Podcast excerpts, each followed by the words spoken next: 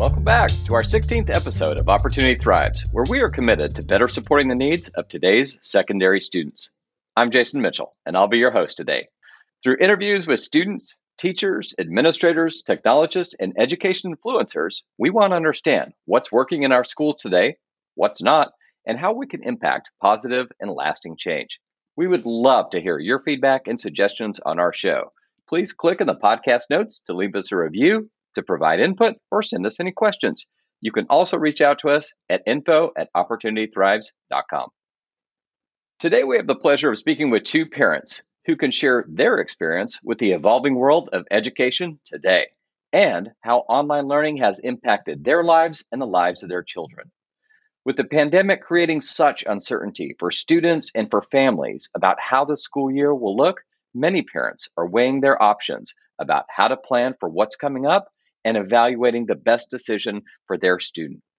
Clearly, district leaders are up against undeniable odds this school year, especially as they navigate how to keep students safe but still learning. This episode will be helpful for, for district leaders to gain firsthand perspective on what parents are thinking how they are feeling about the recent changes, and how they would like to see districts support students this school year. Join me in welcoming our first guest, Steve Savad. His son Justin's high school career was by no means typical. Although he grew up in New York City, he attended multiple boarding schools, a wilderness camp in Maine, a unique equestrian school in Utah, and he even participated in an archaeological dig at the University of Tel Aviv all before eventually transferring to Apex Learning Virtual School for his senior year. Justin experienced a variety of up and downs and some personal struggles as a high school student, which made staying in one place a challenge. But despite all the moving around, he was able to stay focused uh, with online learning, and he just graduated in June. Joining Steve and I today is Amy De La Hunt, Amy has 14 and 17 year old boys who attend Lindbergh High School in suburban St. Louis, Missouri. The school is large with around 2,400 students, and the sudden jump to distance learning in the spring meant that most of the students ended up essentially fending for themselves for the final quarter of the year. The district has promised a more defined online model this fall with two options one fully virtual and the other with a goal of returning to, to in person classes when the number of COVID cases is manageably low. Coincidentally, over the past school year, Amy was a parent representative on a task force to redesign the middle school experience at Lindbergh. Administrators definitely did not have this extensive pandemic style redesign in mind, but having undertaken a process where they really focused on students' development holistically, the district was much better positioned to support the social and emotional impacts of students' distance learning experiences, as well as teachers' flexibility with instruction. So, thank you both so much for joining us today. So, let's get started. Steve, your son's experience was very unique. What were some of the major challenges that he faced when he eventually began attending a virtual school?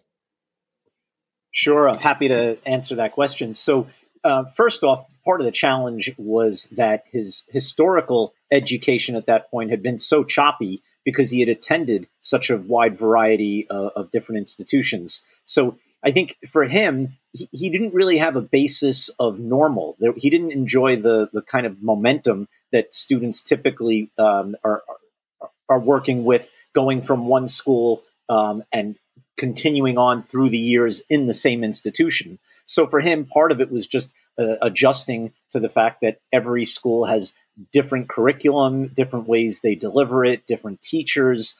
Um, so that for him was first off uh, a major challenge that he had to get comfortable with. Next was the fact that because Apex Learning is a virtual school and he was working largely on his own, he had to self manage his time and um, the pace at which he was engaging with the uh, the curriculum, and I think that was probably among the most challenging. There was never, uh, it seemed like there was never a pressing need to quickly get anything done. Which, while it's also a benefit, was in his case it gave him lots of uh, ability to um, delay or postpone what would have been um, a more timely flow through the, the, the, the educational process. Yeah, I think those are skills that even adults need right now in this experience. So, Amy, as the parent of two public high school students, what has your family experienced with distance learning, and what are some of the challenges that you and uh, your sons have experienced? Well, my sons have very different personalities, so they each chose a different option from what the school offered. My 17 year old senior really misses the social aspects of the day. He kind of lives for the deep discussions that juniors and seniors get to have in their classes on things like social studies or government or literature. So when distance learning happened, he felt really isolated, which made him less motivated to keep up with his courses. And my 14 year old, on the other hand, um, likes the interaction at school just because he can be silly and goof around with his friends. But when it comes to learning, he actually does best in a quiet, focused environment like we've been able to set up at home. So he chose the all virtual model for this coming school year. And his challenge is really not being able to turn to the teachers easily when he has questions about complex topics like math and science and French. Um, so for him, just getting him to interact with the teachers virtually has been the challenge. Wow, interesting. Um, interesting that they have different perspectives and experiences as well. Uh, Steve, what would you say were some of the benefits of attending a virtual school? Sure. For for Justin, he was living remote, and there was really no local school to where he was living. Um, there wasn't an ability to take him to a traditional uh, in school setting. So for for Justin, uh, Apex Learning was really an ideal circumstance. He um, he needed uh, a, fully immersive online access, and it made everything that would have otherwise have been undoable in, entirely uh, accessible for him. So it, it really solved the need that we had specifically for Justin. He was in he was engaging and going through his time at Apex prior to the coronavirus, so there was no new normal yet, and uh, so he was really engaging in full online uh, learning well before the coronavirus ever came. He was ahead of the curve, huh? By default, yes. Excellent. Uh, Amy, what alternative virtual school options have you or your district explored? Well, the district is um, writing its own online curricula, and the teachers are planning out how to adapt the current curricula for an online setting. But they have a backup plan if everything kind of goes awry. if their plan B is that they will purchase a digital digital curriculum for students who have chosen the all virtual model, like my younger son has. Um, so, as a parent, I've been looking around at Apex Learning and other virtual schools, um, including one. There's one offered by the state of Missouri itself as an option. So high school students here can take a couple of courses per year through the free online option at any time. Their school district just has to um, approve it. And so I've looked at all of those kind of as backup plans. And in our case, over the past six months, what's what we've done is hire tutors to supplement the areas where my sons were at risk of falling behind, um, including math and topics like that. But I really view that as a stopgap thing, not as a long term solution. So I'm definitely keeping my options open, and I think my school district is too. Great. Thanks for that. Steve, since you've had such a strong experience with virtual school, what would you recommend that district leaders consider if they are launching or even refining their existing virtual school as an option for students this year? From from your perspective, what's important for them to get right? Those are some great and relevant questions. Uh, I believe that uh, Apex Learning really, given that it's geared for 100% uh, virtual learning, they have some best practices that I think any school could certainly borrow from. Um, namely, the fact that they they treated the um, the non classroom experience almost as though it was a classroom experience in some regards. Everything from providing an introductory video of each of the instructors so that you can get a, a, sense of who they are, what they look like, what their voice sounds like, what their interests are, and how they live and where they live. I thought that was a, a really important personal touch. And then the, the reciprocal requirement that each of the students put together a short video uh, explaining who they are and where they come from and what they like to do outside of the academic uh, circle was really helpful in, in creating um, an initial bond and an in- initial uh, uh breakdown of the barriers of well who am i going to be talking to and who's going to be delivering this information to me. So that taking that, put you using technology to create uh, as much of an in-person experience, um, in my in, in my perspective, was a very important thing. And I think that everybody could even use technology to a greater extent to uh, make it a personal experience and not one that's so distant. So using video, using um, pre-recorded or live demonstrations could really help uh, both the student and, and the instructor. Boy, the use of video is so important to, to make that a connection. Those are great points. Um, Amy, you had an experience to draw from in the spring. So, what would you share with district leaders in terms of how best to support the needs of your family and ensuring that, that your students or your children have the opportunity to learn as well as stay connected to their home district? Well, what Steve said, he made a really great point that the one size fits all distant learning approach doesn't really work. So I love that they did videos kind of getting to know each other as individuals because for most students, just being a generic student on a screen doesn't work very well. But so far, that's all our district really had the capacity to offer. And that's why they lost a lot of engagement in the spring with the students. So I would really encourage them going forward to consider the diverse needs of individual students. I think that's the only way to really create independent learners who thrive in a virtual setting and are self motivated and curious. And um, and I would also suggest that districts look at teachers' most comfortable environment because not everyone is a great distance educator. Um, so I really like that Apex Learning's virtual school has like teachers and tutors who are experienced with online learning because I think um, that like the kids are only one half of the equation. Um, so I really hope that we can find um, ways to make everybody more comfortable in that digital space as individuals. Great. So this question is for both of you. Have you been surprised by any of the strengths that your child has developed in spite of these unusual circumstances? For example, have you seen them become maybe more self motivated or more organized? Amy, do you want to pick up where you left off?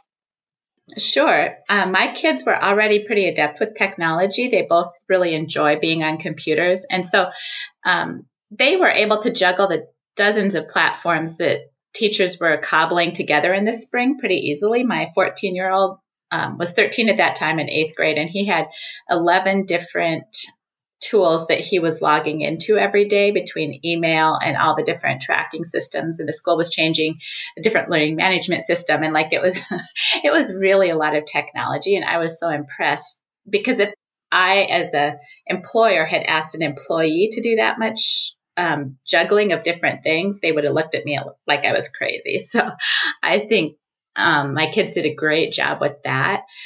But I also think that they had to show a lot of resilience in terms of all the disappointments of not getting to do the normal kinds of end of school things. So I was really proud of them for not kind of melting down under all this stress. Right. That's great. That resilience is such an important skill. I'm, I'm glad to see that they were able to demonstrate that. Um, Steve, what about you from from your perspective?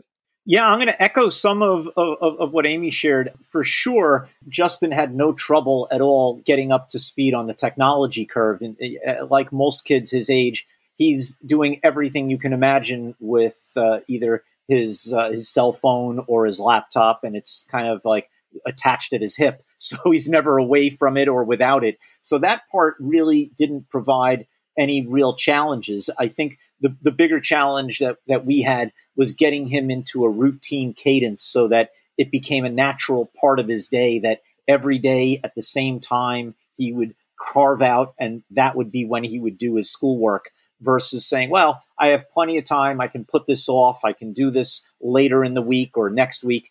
I think the most important thing uh, for him, and maybe for many kids, is to have a real disciplined routine time that they uh, uh dedicate to their uh, online learning.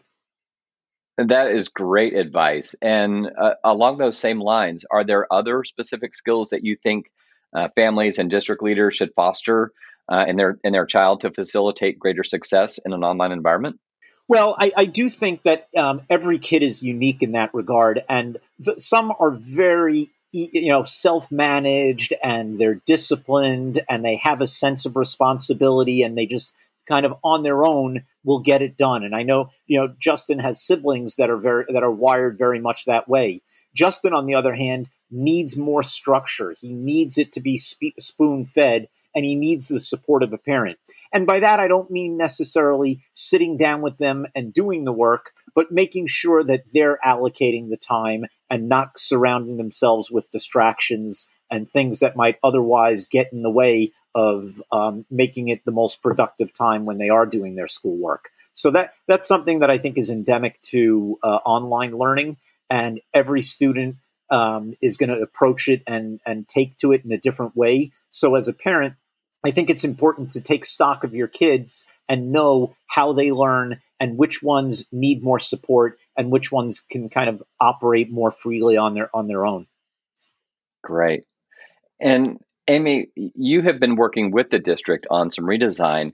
Are there specific skills that you think families and the district should foster? Um, and, and, especially with your experience now um, supporting kids in an online environment that could help them be more successful? Yes, we talked a lot in the task force about curiosity. It really topped our list. Um, so, I personally am a big believer that all children have intrinsic motivation to learn, but sometimes the adults around them, especially in middle school, are trying to like funnel them into a tightly controlled outlet. And sometimes that just stifles their curiosity and the natural motivation they have to dig into things. And so the tool, school talked a lot about that. I also hope that more parents explore the science of adolescent brain development because this is such a fascinating age, middle and high school, that kids are really making huge steps forward in what they can do cognitively and in terms of their all the different things happening in their brain. And often the teenagers get a really undeserved bad reputation. So we talked a lot about that too, about how understanding where kids are because adolescence is such a long age too it's like age 13, 12 or 13 up to like 25 um, before brains are fully developed. So just thinking about, you know, where they are in this big, long, magical progression was really, really exciting for me. Yeah, that is exciting. Um, all right, so I'm going to ask you both to pull out your crystal balls and um, and and talk a little bit about the future. So, um, Steve, uh, first, has this experience has it changed your perception of online learning? And then, second, now that you have this frame of reference, do you think that online curriculum can become the new norm? I, I think by virtue of, uh, of, of the, the pandemic that we're all living through, it, it has actually become the new norm, whether we embraced it or not. Um, but it, it, notwithstanding that, I, I, think that in, in my case, and specifically with regards to Justin, um, he, he took to the online learning very, very well. He um, w- was sort of naturally wired for that in so insofar as he, his ability to get through the material in a productive way. Again, with the right um, adult supervision and the right adult prompts. But yes, he was able to engage with the material very well, and it, it proved to be actually, in some ways, an even more conducive way for him. He's very visual, and in some ways, proved to be a more productive way for him to uh, ingest the material than a more traditional classroom setting. Yeah, we have definitely seen some silver linings from some students who've responded very well. Uh, Amy, from your perspective, and not only your perspective, but your experience on the task force and your experience as a mother, um, has this experience changed your perception of online learning? And do you think that this might become the new norm? Yeah, I think so. And nearly everybody that I talk to at this school and just in the community thinks that online learning is going to be part of the new norm, if not the full new norm. Um, and some of my teacher friends who were pioneers in the distance education field, going back even to the early 2000s and some cases even the 1990s, are really thrilled that it's finally taking off and gaining mainstream acceptance. They don't love the reason for it, but they they love that it's happening. Um, and then there's a lot of parents for whom these past few months haven't worked out at all, just because of the way that their particular school organized things or didn't organize things. So I hope that they come across options like Apex Learning or other virtual schools that are based on research and that they that work for all different kinds of students. And so people can find their students fit like Steve did with his son. I think that's going to be really important in just this online model gaining overall acceptance. Yeah, I, I think the option and the opportunity to create more opportunities for students who maybe haven't been successful, it's it's an exciting one. And I'm glad to hear that that both of you have seen your your children flourish in that. And I, I really want to say thank you to both of you for joining us today. I'm certain that our listeners will appreciate your your candid insight and perspective and especially as they continue to make plans for how to best support their students and their children and their families this school year.